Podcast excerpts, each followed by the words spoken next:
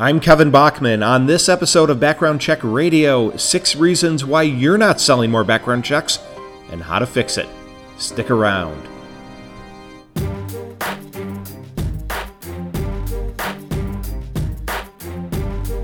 Today, we're going to talk about a very common business and industry challenge, one many CRAs face. How do we sell more when we don't really know why we're not? And once we figure it out, how do we do it without spending a ton of money? So here's the first of six reasons why you're probably not saying more. Number one, you say the same thing as everyone else. There are a lot of background check companies in our space, and the larger ones have armies of salespeople. If your marketing, sales materials, and call scripts are all the same, you're not going to break through. And when you're smaller, you're doing other things in your business. You're running your teams, you're handling a dispute call, you're handling a client call. Larger CRAs have more salespeople and they call more frequently. Differentiating your branding, your visual content, and your messaging that separates you from the masses. Number two, you're not telling enough stories. Esoteric descriptions of products and services, uh, they're not enough. Tell more stories about how your solutions prevented or fixed another client's pain. Describe, without naming names, what would have happened if you weren't there?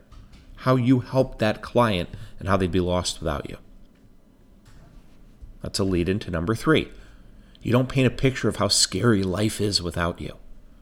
It, it's absolutely possible to visually describe the impact of a prospect's line of thinking and, and turn it into a math equation. For example, a prospect looking at a competitor's inexpensive current county only package they'll miss a sizable percentage of records.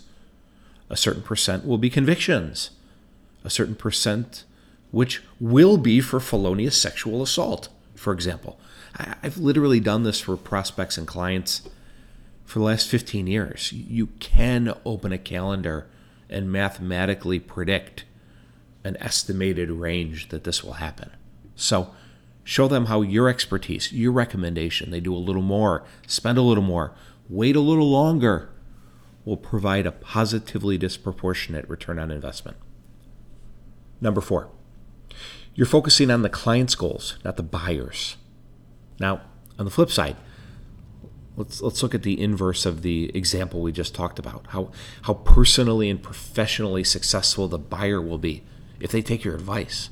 How much money they'll save via increased retention, quality of hire, lower litigation risk by choosing you and then your services will look inexpensive by comparison.